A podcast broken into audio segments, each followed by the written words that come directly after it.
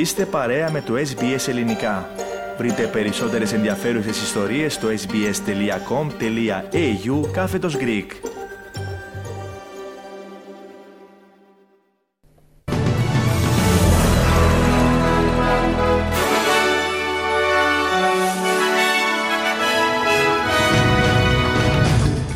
Συνεχίζεται η αγωνία για την αγνοούμενη μητέρα από τον Μπαλαράτ. Τροποποιήσεις στους νέους νόμους εργασιακού δικαίου θα κάνει η Ομοσπονδιακή Κυβέρνηση. Η διοικήτρια της αποθεματικής τράπεζας Μισελ Μπούλοκ παραδέχθηκε ότι ο υψηλός πληθωρισμός παραμένει μια πρόκληση.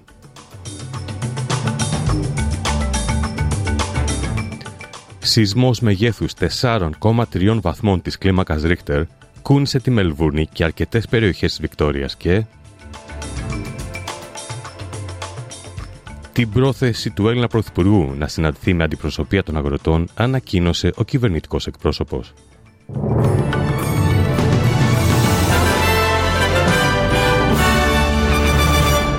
Ακούτε το κεντρικό δελτίο ειδήσεων του ελληνικού προγράμματος της ραδιοφωνίας SBS. Στο μικρόφωνο, ο Χρήστος Καλέμης. Η αστυνομία της Βικτόριας αναφέρει ότι δεν έχουν υπάρξει σημαντικές πληροφορίες, καθώς η αναζήτηση της αγνοούμενης μητέρας από τον Παλαράτ εισέρχεται στην έκτη μέρα της. Η αστυνομία δήλωσε ότι οι ειδικοί detective από την ομάδα γνωμένων ηγούνται τώρα τη έρευνα για την 51 ετών Samantha Murphy σε μια εκτεταμένη περιοχή έρευνα. Ο επιθεωρητή detective Mark Hutt είπε ότι η αστυνομία έχει επεκτείνει την έρευνα για να συμπεριλάβει την περιοχή Young. This morning, the missing persons squad have taken over investigation primacy in relation to the disappearance of Samantha. I can also confirm that we have not identified any suspicious or sinister circumstances. However, we do hold significant concerns for Samantha's welfare at this stage, and that is growing as the days progress. Η Ομοσπονδιακή Κυβέρνηση προσπαθεί να κάνει νέες τροποποιήσεις στους νέους νόμους εργασιακού δικαίου που επιτρέπουν στους εργαζόμενους το δικαίωμα να αποσυνδέονται εκτός ωραρίου εργασίας. Εχθές, το Εργατικό Κόμμα εξασφάλισε κοινοβουλευτική υποστήριξη και πέρασε νομοθεσία που εμποδίζει την τιμωρία εργαζομένων για την αγνόηση της εργασιακής αλληλογραφίας στον προσωπικό τους χρόνο. Το τελικό σχέδιο του νομοσχεδίου προκάλεσε ανησυχίες στους επιχειρηματικούς κύκλους, επειδή μια από τις ποινές για τους προϊστάμενους ήταν η φυλάκιση. Ο Υπουργός Απασχόλησης και Εργασιακών Σχέσεων, Τόνι Μπέρκ, παραδέχτηκε ότι η κυβέρνηση πρέπει να αποσύρει την εν λόγω ποινή από την νομοθεσία. These laws about industrial relations are about making sure that people who go to work are not treated or taken for granted as sort of commodities. There's been fines in the Act since, I don't know, 1907, but the issue of the criminal penalties uh, we accept should be clarified. Η διοικήτρια της Αποθεματικής Τράπεζας, Μισέλ Μπούλοκ, παραδέχτηκε ότι ο υψηλός πληθωρισμός παραμένει μια πρόκληση, όπως και οι πιέσεις του κόστους ζωής. Η κυρία Μπούλοκ παρουσιάστηκε ενώπιον Κοινοβουλευτικής Επιτροπής στην Καμπέρα, απαντώντας σε ερωτήσεις σχετικά με τις αποφάσεις για το διατραπεζικό επιτόκιο. One thing that has not changed since our previous hearing in 2023 is the challenge presented by high inflation. We all remain acutely aware that the cost of living is rising much faster than it has over recent decades. Η RBA άφησε το διατραπεζικό της επιτόκιο αμετάβλητο στο 4,35% νωρίτερα αυτή την εβδομάδα, αυξάνοντας ελπίδες ότι το κόστος δανεισμού έχει φτάσει στο ζενήθ. Ενώ ο πληθωρισμός μειώνεται, παραμένει πολύ πάνω από το όριο του 2 με έως 3% που επιδιώκει η Αποθεματική Τράπεζα. Αρκετοί πολιτιακοί πρωθυπουργοί έχουν καλέσει την Αποθεματική Τράπεζα να μειώσει τα επιτόκια προκειμένου να μειωθούν οι πιέσεις του κόστους ζωής. Περνάμε σε ένα άλλο θέμα. Σεισμός μεγέθους 4,3 βαθμών της κλίμακας Ρίχτερ κούνησε τη Μελβούρνη και αρκετές περιοχές Βικτόριας. Ο σεισμός σημειώθηκε τις πρώτες πρωινές ώρες με επίκεντρο κοντά στην πόλη Λεονγκάθα του South Gippsland. Ο Άνταμ Πασκουάλε από το Κέντρο Σεισμολογικών Ερευνών δήλωσε στο Channel 7 ότι θα μπορούσαν να αποκλειχθούν ζημιέ με αυτή την ισχύ. Παίρναμε στην Ελλάδα.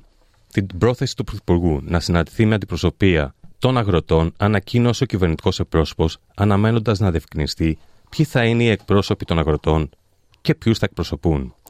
Οι κινητοποιήσεις συνεχίζονται με ολιγόρους αποκλεισμούς δρόμων και τελωνίων, ενώ οι αγρότες έχουν αποστείλει υπόμνημα στον Πρωθυπουργό με νέα ζητήματα, κρίσιμα για την επιβίωση του κλάδου και την ανακούφιση του από το κόστος παραγωγής.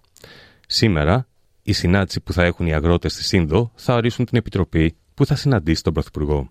Συνάντηση με τον Τούρκο Υπουργό Εξωτερικών, Χακάν Φιντάν, είχε προσωπική απεσταλμένη του Γενικού Γραμματέα των ΗΠΑ, Μαρία Άγγελα Ολγκίν Κουεγιάρ, στο πλαίσιο των επαφών που πραγματοποιεί στην Τουρκία για το Κυπριακό. Το γεγονός ανακοίνωσε με ανάρτηση στα μέσα κοινωνικής δικτύωσης ο ίδιος ο Τούρκος Υπουργός. Η κυρία Ολγκίν δεν αποκλείεται να συναντηθεί και με τον Τούρκο Πρόεδρο. Ο πρόεδρος των ΗΠΑ, Τζο Μπάιντεν, εξέφρασε την ικανοποίησή του για το πόρισμα της έκθεσης του ειδικού εισαγγελέα, σύμφωνα με το οποίο δεν θα αντιμετωπίσει ποινικές κατηγορίες για το χειρισμό απόρριτων εγγράφων. Η έκθεση του ειδικού εισαγγελέα υποστηρίζει ότι ο κ. Μπάιντεν σκόπιμα διατήρησε και αποκάλυψε άκρος απόρριτο υλικό όταν ήταν ιδιώτης συμπεριλαμβανομένων εγγράφων σχετικά με τη στρατιωτική και εξωτερική πολιτική στο Αφγανιστάν. Ωστόσο, η έκθεση του Υπουργείου Δικαιοσύνης αναφέρει ότι δεν δικαιολογούνται ποινικές κατηγορίες για τον ίδιο ή για οποιοδήποτε άλλον. Η Υπουργός Εξωτερικών, Penny Wong, δηλώνει ότι ζήτησε από το Ισραήλ περαιτέρω αποδείξεις ότι το προσωπικό βοήθειας των Ηνωμένων Εθνών συμμετείχε στην τρομοκρατική επίθεση της Χαμάς στις 7 Οκτωβρίου.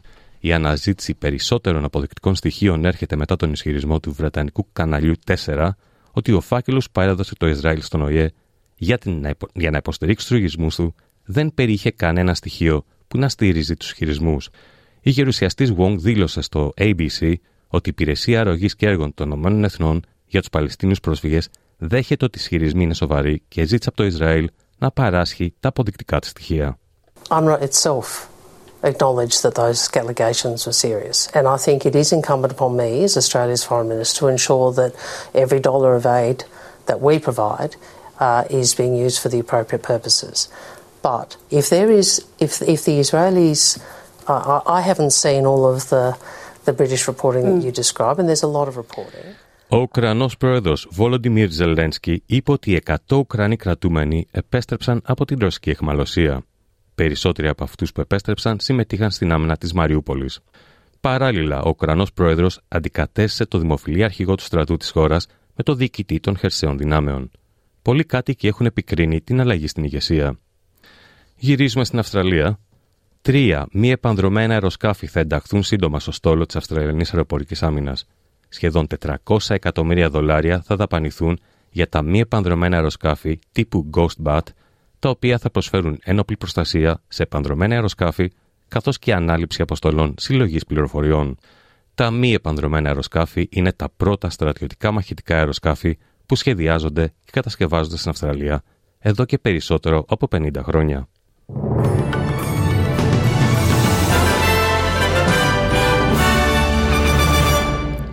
Και περνάμε στις συναλλαγματικές ισοτιμίε. Ένα δολάριο Αυστραλίας ισούται με 60 λεπτά το ευρώ και 65 cents του Αμερικανικού δολαρίου. Στα αθλητικά νέα, στο ποδόσφαιρο, στο δεύτερο όμιλο της δεύτερης κατηγορίας του Nations League, κληρώθηκε η Εθνική Ελλάδος, η οποία θα κληθεί να αντιμετωπίσει την Αγγλία, τη Φιλανδία και την Ιρλανδία.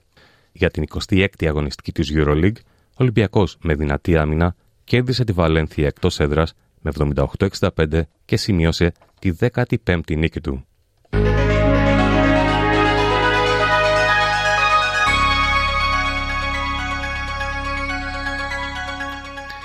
Και στην πρόγνωση του αυριανού καιρού στις μεγάλες Αυστραλιανές πόλεις. Σίδνεϊ, αραιές βροχοπτώσεις 21 με 26 βαθμούς Κελσίου. Μελβούρνη, αραιές νεφώσεις 15 με 27 βαθμούς. Αδελαίδα, ηλιοφάνεια 15 με 31. Κούλαγκον, αραιές βροχοπτώσεις 19 με 23 βαθμούς. Newcastle, βροχοπτώσεις 21 με 24. Perth, συνθήκες καύσωνα 25 με 41 βαθμούς. Hobart, αραιές νεφώσεις 10 με 20 βαθμούς. Καμπέρα, αραιές νεφώσεις 13 με 24. Brisbane, αραιές βροχοπτώσεις 22 με 30 βαθμούς. Cairns, αραιές βροχοπτώσεις 24 με 32. Darwin, βροχοπτώσεις, πιθανότητα καταιγίδων 25 με 31 βαθμούς Κελσίου. Στην Αθήνα σήμερα, έθριος καιρός 8 με 18 βαθμούς και στη Λευκοσία, αραιές νεφώσεις 4 με 18 βαθμούς Κελσίου. Σε αυτό το σημείο ολοκληρώθηκε το κεντρικό δελτίο ειδήσεων του ελληνικού προγράμματος της ραδιοφωνίας SBS που επιμελήθηκε και εκφώνησε ο Χρήστος Καλέμης. Θα είμαστε πάλι μαζί στις 4.30 με τους κυριότερους τίτλους ημέρας και στις 5 με ένα σύντομο δελτίο ειδήσεων. Μετά τα σύντομα μηνύματα του σταθμού μας, θα είναι μαζί σας ο Θέμης Καλός με το υπόλοιπο πρόγραμμα της σημερινής εκπομπής. Θέλετε να ακούσετε περισσότερες ιστορίες σαν και αυτήν; Ακούστε στο Apple Podcast, στο Google Podcast, στο Spotify ή οπουδήποτε ακούτε podcast.